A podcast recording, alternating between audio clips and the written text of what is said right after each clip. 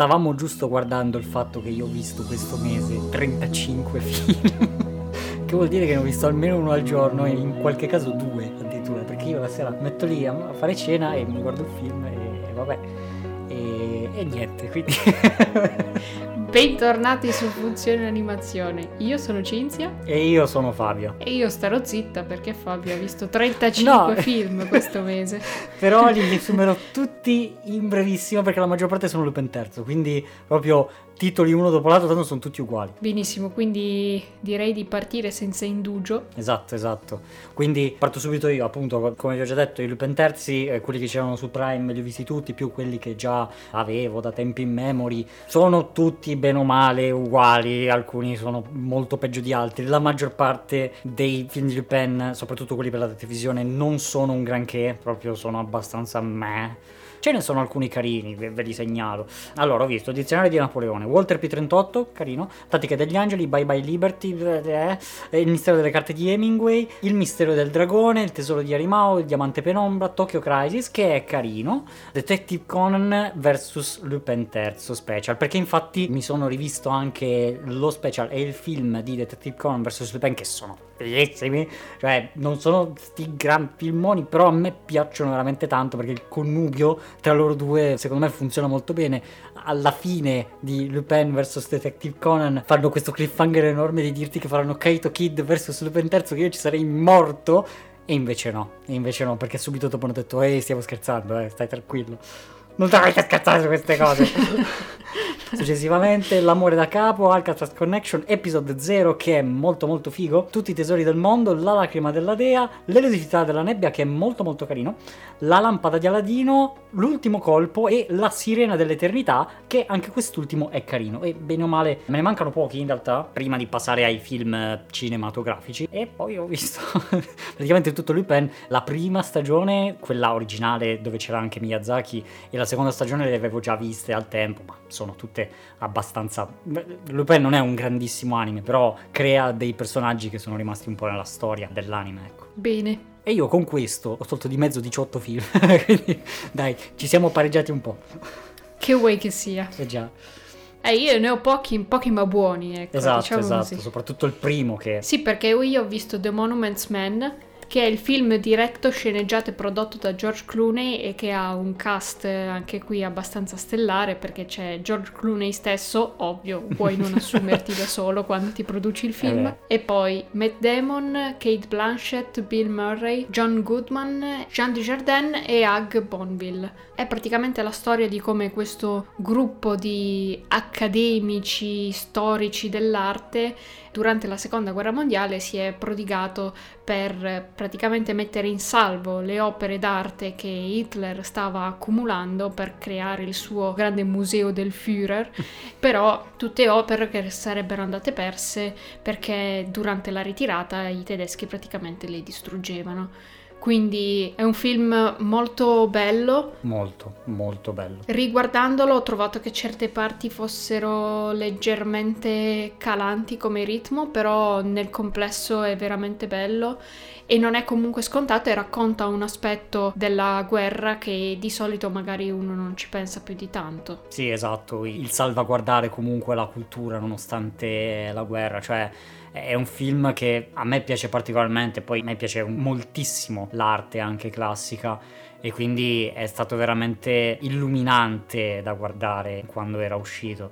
È veramente un filmone. Sì, anche perché comunque pone anche molto l'accento sul fatto che mettere in gioco le proprie vite per salvare la cultura non è comunque uno spreco. Quindi fa riflettere abbastanza su questa cosa e anche su quello che ci rende, diciamo, più umani in sé.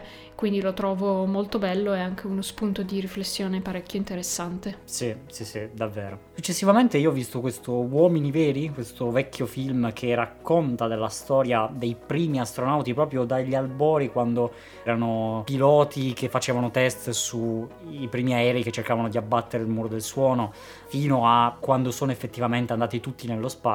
È un film molto storico, cioè c'è tanta tanta storia dentro, ci sono anche tante cavolate, eh, non è che sia proprio il miglior film della vita, è lento, è lentissimo, è lungo, lunghissimo, dura tipo tre ore.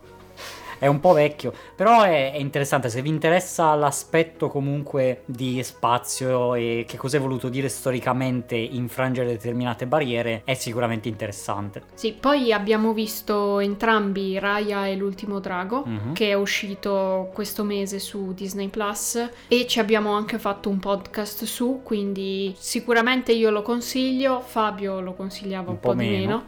Se lo guardate poi andate a sentire anche il nostro podcast così ne parliamo, sapete cosa ne pensiamo noi e potete anche dirci la vostra. Inoltre questo mese sono uscite le nomination degli Emmy che sicuramente avete già visto sul nostro canale e anche le nomination degli Oscar, quindi noi ci siamo armati per eh, recuperare un po' quello che già avevamo visto ma che non ci ricordavamo, per eh, colmare le lacune, eccetera. Quindi io ho cominciato in realtà, considerando che c'è un film di Hardman, con un rewatch di un film a me molto caro che è Galline in fuga, che può sembrare un titolo delle balle, a me piace moltissimo come film, lo ritengo uno dei migliori film d'animazione mai fatti con una colonna sonora ragazzi che è incredibile, è bellissima e è scritto benissimo, realizzato in un modo impressionante, lo stop motion diventa epico a dei livelli incredibili, è un film che non potrei raccomandare abbastanza, cioè proprio eh, guardatelo subito adesso.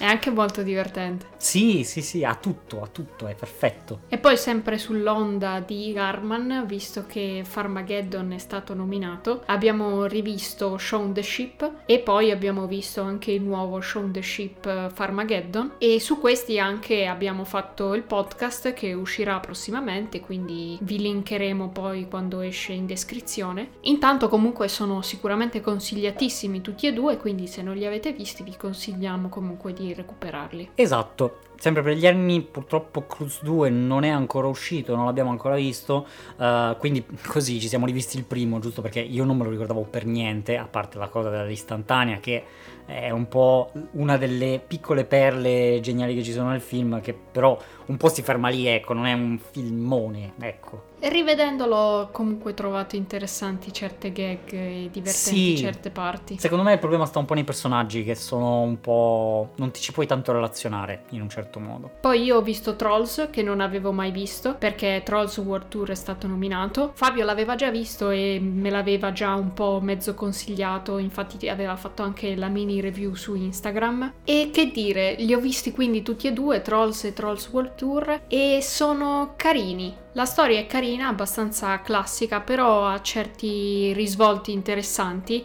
in entrambi, diciamo, e sono belli soprattutto dal punto di vista visivo. Sì. Poi su questi faremo uscire un podcast, quindi rimanete sintonizzati e se non l'avete ancora visti potete recuperarli così poi ne parliamo insieme. Per quanto riguarda il premio degli Emmy, abbiamo fatto il video sulle nomination sul nostro canale che potete andare a recuperare e ovviamente poi faremo anche il video su chi ha vinto e dove tiriamo un po' le somme, quindi staremo a vedere. Io invece stavo guardando un po' troppa roba nuova e quindi la nostalgia mi ha ripreso per le braccia mi ha ritirato indietro, così mi sono visto altrimenti ci arrabbiamo di Bud Spencer e Terence Hill. Vabbè, che dire, sono divertenti, fanno parte della nostra infanzia, quindi vanno bene, non è che siano dei filmoni. E Colpo Grosso al Drago Rosso con Jackie Chan e Chris Tucker, che vabbè... Jackie Chan è un nostro idolo, cioè vabbè, di che cosa stiamo a parlare qua? È veramente incredibile. Colpo Grosso al Drago Rosso è il secondo film della trilogia di Rush Hour, che col terzo vabbè è andato un po' così, che però è sempre divertente vedere loro due che, che- che- come si parlano, che sono veramente dei personaggi. Sì, uno dei migliori film di Jackie Chan. Esatto, e come terzo salto nel passato mi sono rivisto anche Pirati dei Caraibi, il primo. A me piacciono moltissimo i Pirati dei Caraibi, colonna sonora che spacca tutto. Poi dopo mi sono visto tipo per due ore video di YouTube di concerti Pirati dei Caraibi, bellissimo, bellissimo. Cosa che tra l'altro mi è stata suggerita mentre che montavamo il video dell'intervista con Al Heikel che avevamo fatto a View Conference, dove lui ha lavorato proprio con eh, Pirati dei Caraibi e cioè ancora oggi sono degli effetti speciali paurosi eh, comunque. Sì, e poi lui è uno dei migliori. Eh sì sì. E poi vabbè, c'è Johnny Depp quindi tanta roba. Poi ho rivisto Il discorso del re, The King's Speech, vabbè, Che roba. 5 stelline su 5 perché è un capolavoro con attori di altissimo livello, un'interpretazione fenomenale, scenografia, fotografia, scrittura, è tutto quanto bellissimo. Montaggio. È proprio uno di quei film che cosi. A me fa stare bene. Sì, assolutamente, perché tutta la parte di allenamento, di entrare nella casa di Logan, cioè quella parte è molto un entrare nei propri panni per davvero e starci bene, quindi cioè, non vedo come possa non essere così.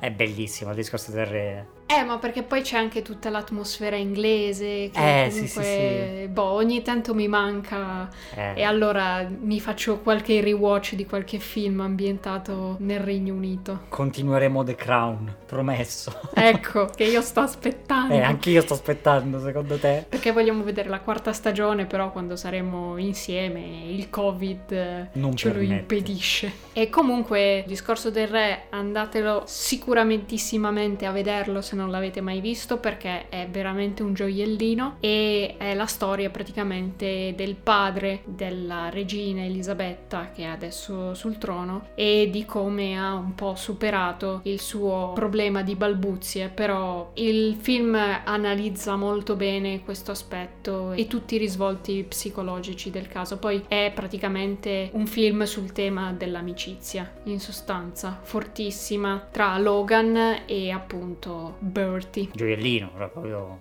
mazzarocco di diamante che, mamma mia, altro che uno dei migliori film che abbiamo mai visto. Io di contro ho visto American Hustle, Hustle, che poi non vorrei mai dire. No, no, vabbè. Hustle va bene.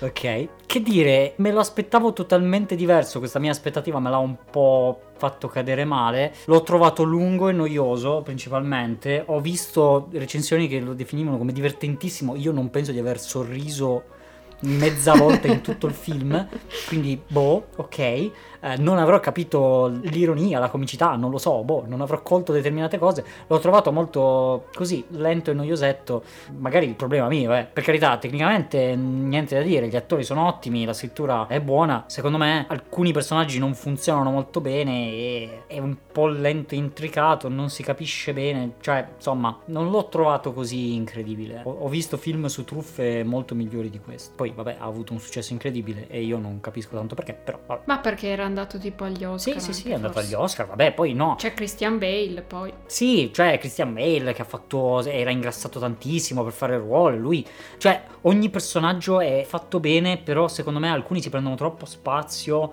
non so, c'è qualcosa che non va, ma non riesco a capire cosa. è. mi ha annoiato tutto lì. E poi ho visto tutte le puntate che mi mancavano di WandaVision e... Madonna, Non- che serie! La recupero, va bene, l'ho capito, ci sta. È troppo bella. La scrittura. Vabbè, ci sono quei momenti Marvel che dici, ma scusa, che cosa state dicendo? Que- Questa qua è una bufala. Però poi in realtà tutta la struttura narrativa, i diversi piani di lettura che si possono fare, è davvero molto interessante come serie. E poi non so, mi piacerebbe parlarne di più in un video dedicato. Fateci sapere nei commenti se è una cosa che vi può interessare, perché potrei uscirci di testa, ecco, vi avverto. Però sarebbe interessante parlarne più approfonditamente. E poi soprattutto io poi non avrei più scuse per dire. Eh, esatto. Io invece che guardare le cose serie vado a perdere tempo con i classici Disney che non sono classici Disney, ma che sono nel- nella lista dei classici Disney. Ho chiuso diciamo la prima parte, adesso me ne mancano solo due o tre che non mi sono mai interessati. Infatti mi mancano tipo Winnie the Pooh e il secondo Bianca e Bernie che... Che poi forse il secondo è quello che avevamo in videocassette che abbiamo sempre visto, ma in realtà ne esisteva uno prima che non abbiamo mai visto. Non lo so. Avevo. Adesso in DVD abbiamo il primo, ne sono sicuro. Però poteva essere che ce l'avessimo in videocassetta al secondo. Vabbè, Vabbè, comunque... comunque non era uno dei nostri preferiti. No, assolutamente, anzi è uno dei più dimenticabili. E i Winnie the Pooh non, non mi hanno mai interessato, però sono classici, eh, li, li devo guardare. Anche perché tipo Winnie the Pooh è una delle robe più ricche del mondo, è tipo nella top 10 dei media franchise più potenti che esistano. Vabbè, al di là di questo, ho appunto chiuso la prima parte dei classici Disney che però potremmo considerare corti, che sono Lo scrigno delle sette perle e le avventure di Ichabod e Mr. Todd. Che... Eh, eh, allo scrigno delle sette perle soprattutto no, perché sono letteralmente sette corti attaccati uno all'altro, però banalmente di Topolino, Paverino, Pippo e metteteci tutto quello che volete. Le avventure di Ichabod di Mr. Todd... mm, bah, la parte di Ichabod è circa interessante, ha delle animazioni bellissime, immaginatevi la slapstick comedy dei Looney Tunes ma fatta con la qualità Disney, è bellissimo proprio da vedere, è stato meraviglioso, però le storie sono favole, sono classiche favole, quindi eh, niente di che, però di sicuro fra tutti questi film di seconda mano di Disney, le avventure di Ichabod potrebbe essere quello più interessante, ecco. E per quanto riguarda i film, l'ultimo che ho visto è stato Snowden, che era su Prime, eh, appunto sto cercando l'Ocean's Eleven degli hacker, non l'ho trovato nemmeno in questo caso, però è un film estremamente interessante, dà chiaramente una, secondo me, visione abbastanza accurata di quello che è stato il caso di Snowden, con tutti i documenti che sono stati resi pubblici, sullo spionaggio di massa, eccetera, e il film l'ho trovato molto intrattenente, ha un ottimo ritmo è bello l'alternarsi di passato e presente.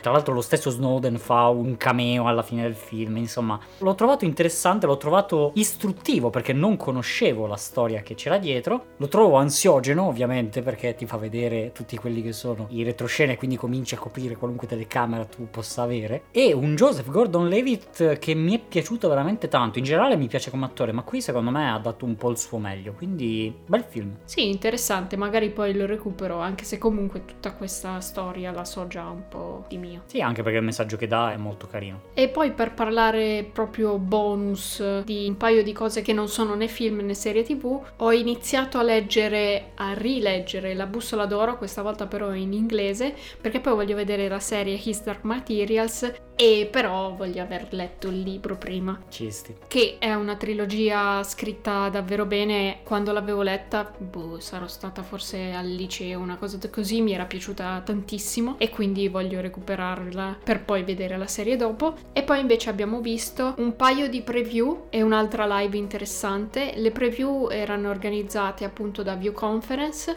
e abbiamo visto quella con i registi dei corti Pixar Spark Shorts, Sì. che era molto carina. Sì, davvero. E poi abbiamo visto anche la preview con tutti i registi dei film degli Oscar, quindi vabbè un panel incredibile con eh, una quantità di talento inenarrabile. C'era troppa gente in quella live, cioè io non so. È stato molto interessante e bello. Sì, e tra l'altro proprio in questo panel abbiamo un po' aperto gli occhi sulla dicotomia che c'era in Soul e di cui noi non ci eravamo tanto accorti del fatto che era diretto sì da Pete Doctor ma anche da Camp Powers, che l'abbiamo abbastanza ignorato purtroppo nel nostro podcast, però facciamo ammenda. Eh sì, perché Pete Docter è praticamente il nostro regista preferito da animazione, Esatto. quindi ci siamo focalizzati un po' troppo su di lui, lasciando Mm. da parte il povero Powers. Però entrambi bravissimi. Sì. E poi abbiamo visto anche una live che ha organizzato l'Ultra Pop Festival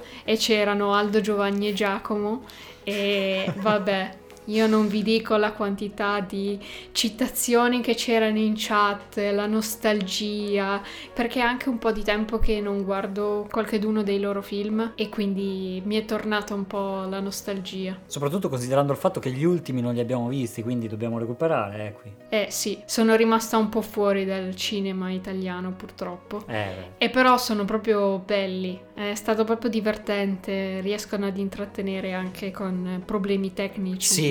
Non ti sento e solo loro riescono quelle a fare cose ridere. fatte da Aldo Giovanni e Giacomo riescono ad essere divertenti comunque, cioè pazzesco. e poi era bello come si autocitavano più o meno, diciamo. No, non è che Oppure si autocitavano, è che sono loro, sono fatti così, è certo. Benissimo, quindi questo era il nostro mese di marzo, un mese molto pieno, eh, soprattutto visto e considerato che i premi che hanno la ciccia finalmente si stanno avvicinando a rivelare le vincite, quindi state connessi nei prossimi tempi per sapere chi ha vinto, chi non ha vinto, tutte le cose belle. Quindi iscrivetevi, attivate campanelle, notifiche e tutto quanto per non perdervi le nostre prossime uscite. Lasciateci nei commenti cosa ne pensate dei film che abbiamo visto oppure se ce ne volete consigliare qualcuno da guardare il prossimo mese. Potete anche seguirci sui social Twitter, Instagram e Letterboxd per sapere proprio in tempo reale quello che stiamo guardando. Andate anche a controllare il nostro bellissimo sito funzioneanimazione.it dove potete vedere un sacco di robe belle e noi ci vedremo il mese prossimo con questo format e prossimamente con nuovi episodi, podcast, nomination, interviste, tutto, tutto. Ciao a tutti! Ciao, ciao, ciao. Invece mi hai pensato che la campanella di YouTube Mm. fa strano no? pensare che sia una campana per, per la T'ha notifica. salvato la campanella! T'ha salvato la campanella! Io che volevo buttarla sul sacro, va bene. Don Camillo? Eh sì.